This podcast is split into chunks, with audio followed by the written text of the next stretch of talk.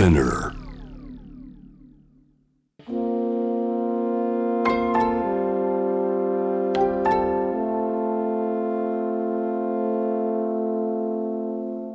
れは誰かの本当の物語。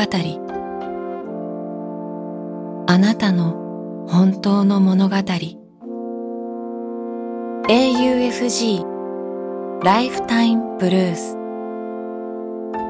This program is brought to you by au フィナンシャルグループ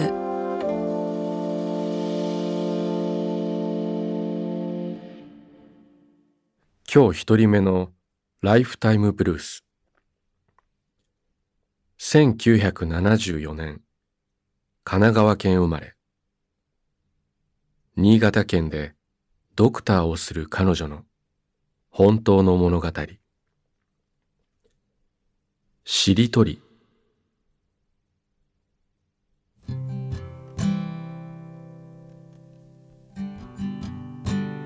5年ほど前のこと。その日私は当時小学生の子供二人と親戚の家を訪ねていてくつろいだ時間を過ごしていた。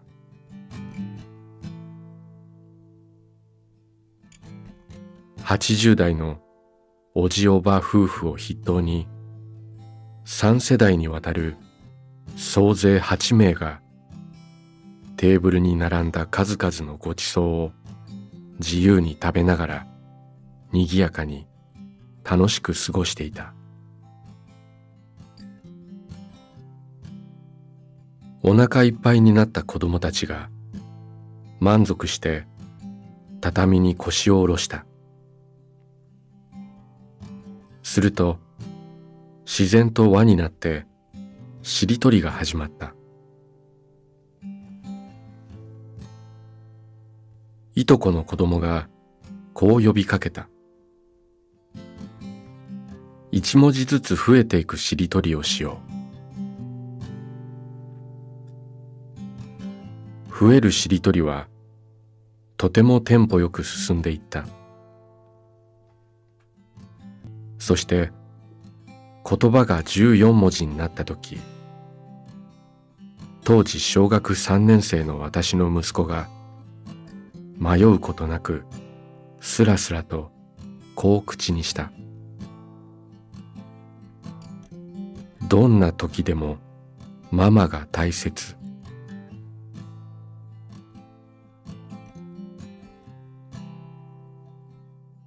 それを聞いた私は思いがけず号泣してしまった。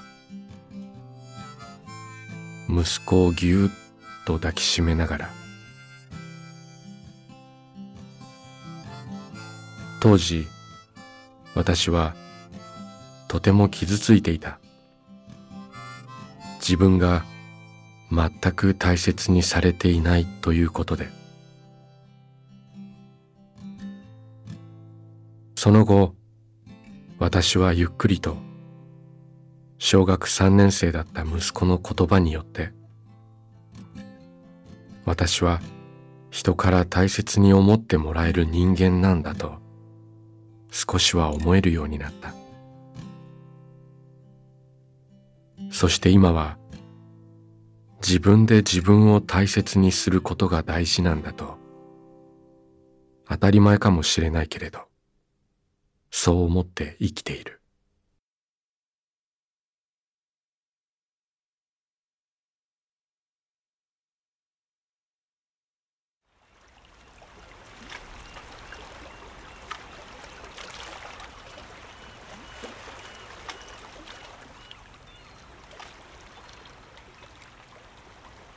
息をするようにあなたの話を聞く。AUFG ライフタイムブルース今日二人目のライフタイムブルース1967年愛知県生まれ。名古屋で自営業をする彼の本当の物語。サーフィン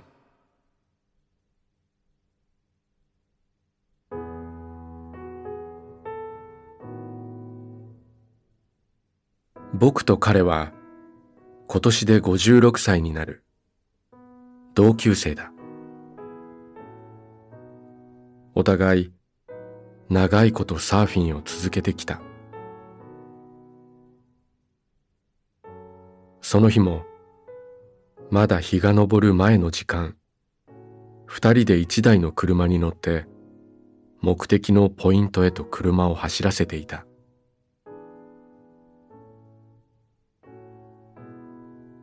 互いに仕事が忙しく家族があり若い頃のように一緒に海へ行くことはもうめったにない。その日はタイミングがあって久しぶりに一緒に行くかとなった。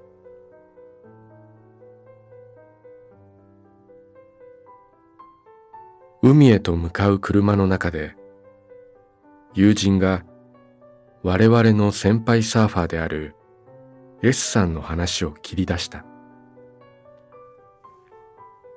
友人は先日 S さんと一緒に食事をしお酒を飲んだりしたという。S さんは我々より10歳以上年上ですでに70歳を超えているが未だに現役のサーファーで海の上でよく見かける。70歳を過ぎたサーファーはもちろんいるが数えるほどだ。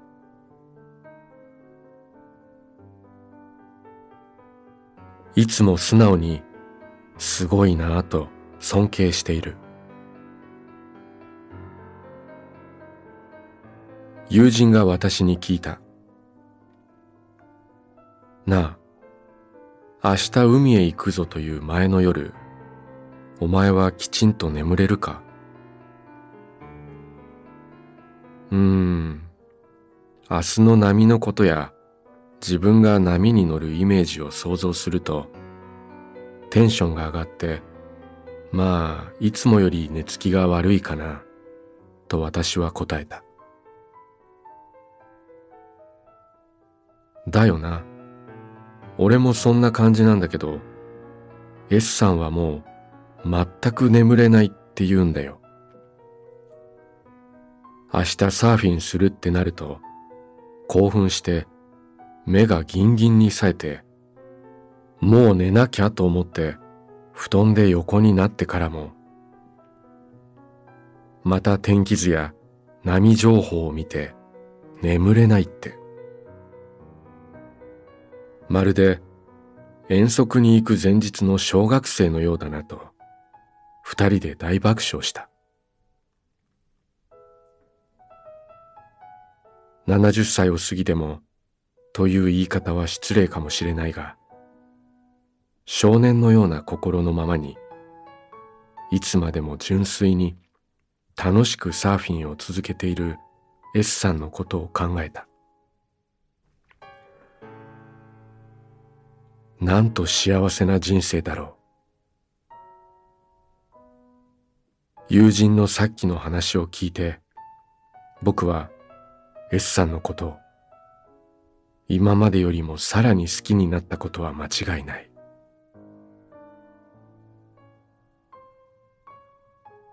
なんてことのない海へと向かう車の中での笑い話の中に将来への道しるべみたいなものを僕はぼんやりと感じていた。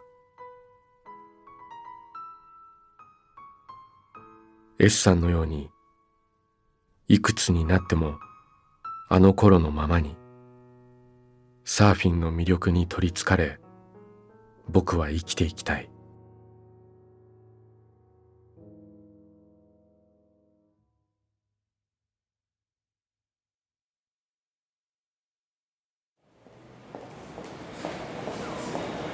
あなたの物語に耳を澄ます。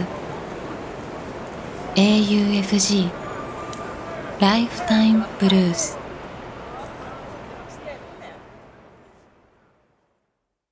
今日三人目のライフタイムブルース。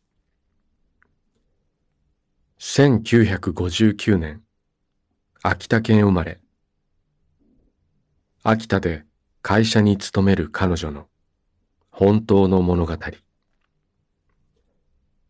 娘の結婚。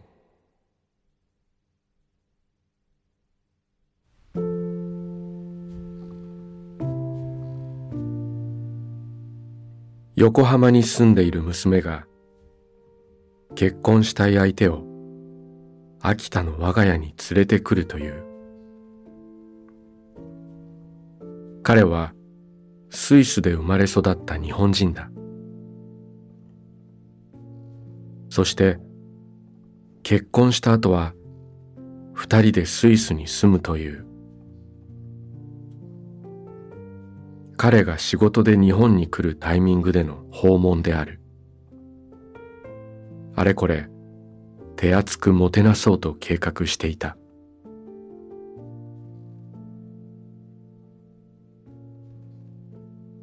ところが、二人が挨拶に来る日の少し前に、祖母がコロナに感染。続いて私も感染してしまった。となると、一緒に暮らす夫も感染している可能性があり、我が家での対面は不可能と思われた。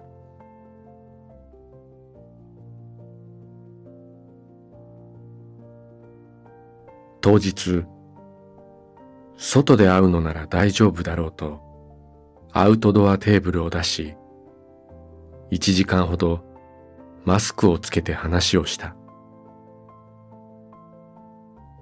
並んだ二人。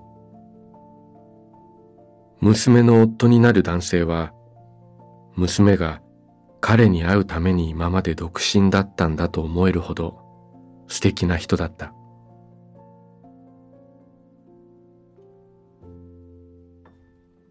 翌日、結婚のために彼の本籍をこちらに移し、役所に婚姻届を出して二人は帰っていった。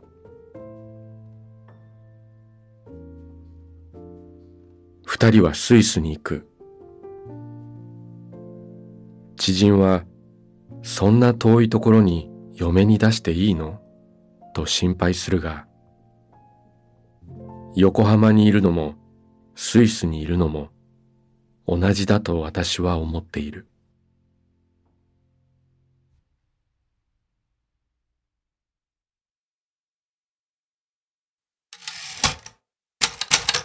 AUFG ライフタイムブルース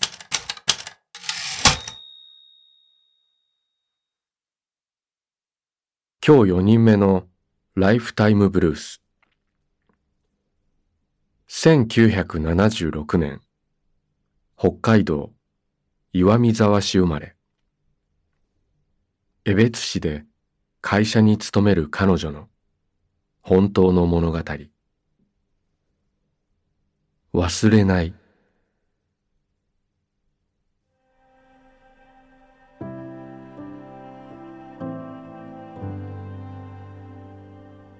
高校3年生になる前の春休みだった。私はバスケ部の練習試合で足首の靭帯を痛め総合病院に入院し手術をした。ある日、病室の私のベッドのところへ、パジャマにカーディガンを羽織った。私の母親くらいの年齢の女性が訪ねてきた。頭にニット帽をかぶっている。マスク姿のその女性は私のそばへ来るとこう言った。こんにちは。ごめんね突然来て。私、あなたの同級生のお母さんなの。今、向こうの病棟に入院しているの。あなたが整形に入院してるって聞いて来たの。アイス買ってきたんだけれど食べる？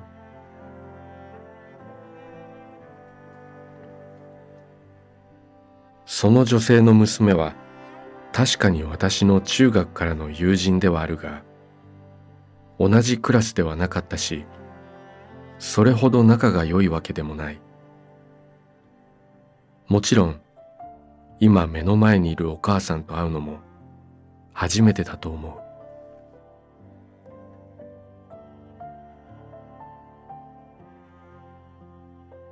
だが彼女はまるで前から私のことをよく知っているという感じで話しかけてきて病院の売店で売られているカップアイス二つのうちの一つを私にくれた一緒に食べましょう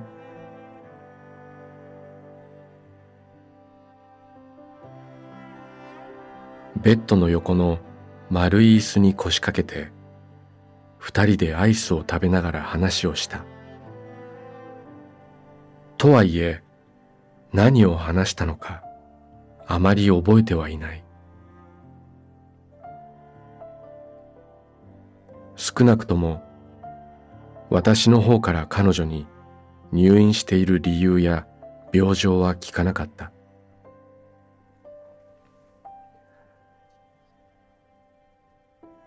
アイス美味しかった？なんか私、全然家に帰れなくてさ、娘に何もしてあげられなくてね。と彼女はまるで誰かに話しているかのように窓の方を向いていった。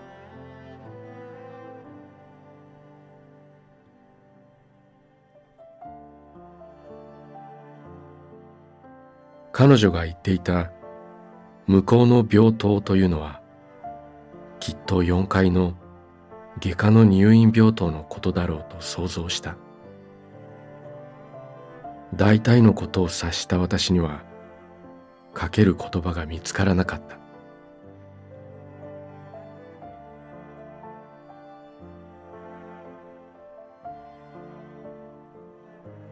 私の3週間の入院期間はあっという間に過ぎた。学校に戻ると友人の母親とアイスを食べたことも思い出すことはなく毎日は忙しく過ぎていった。その年の秋のこと友人の母親が病気で亡くなったことを伝え聞いた。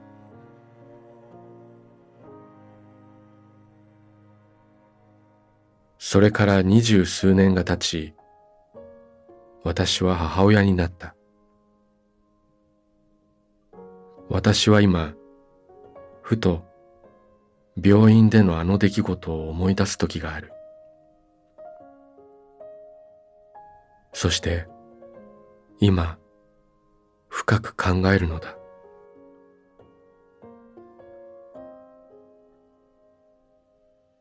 あの時高校生の私にはおもんぱかることができなかった。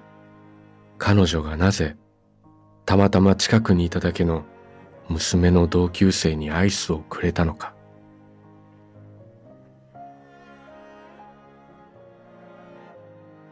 今子を持つ母となった私にはその気持ちが痛いほどよくわかる。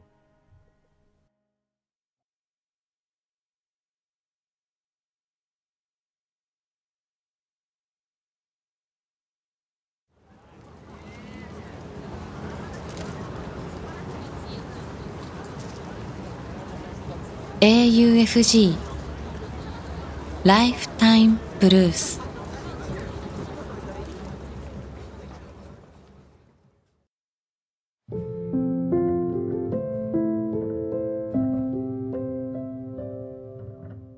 AUFG ライフタイムブルース」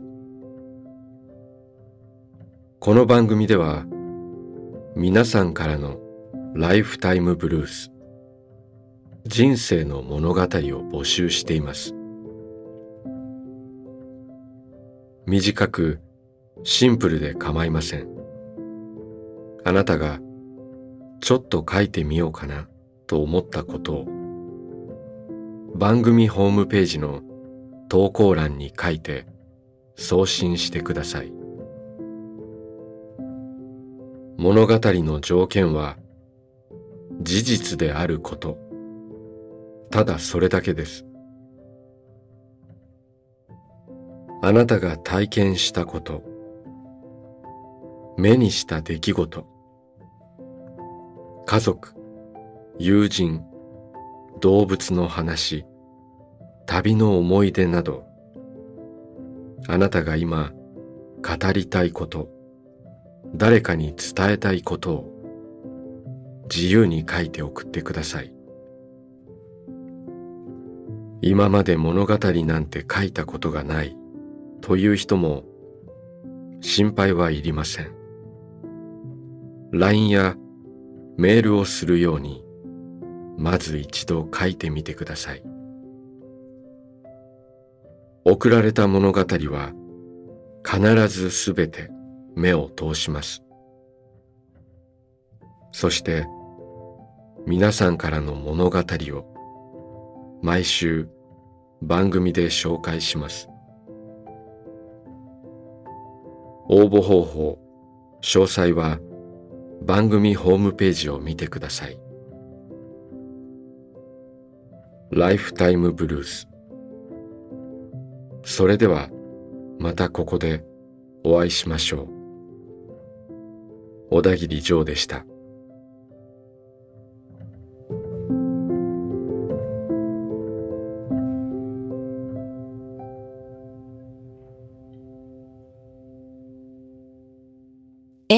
BFG Lifetime Blues This program was brought to you by au Financial Group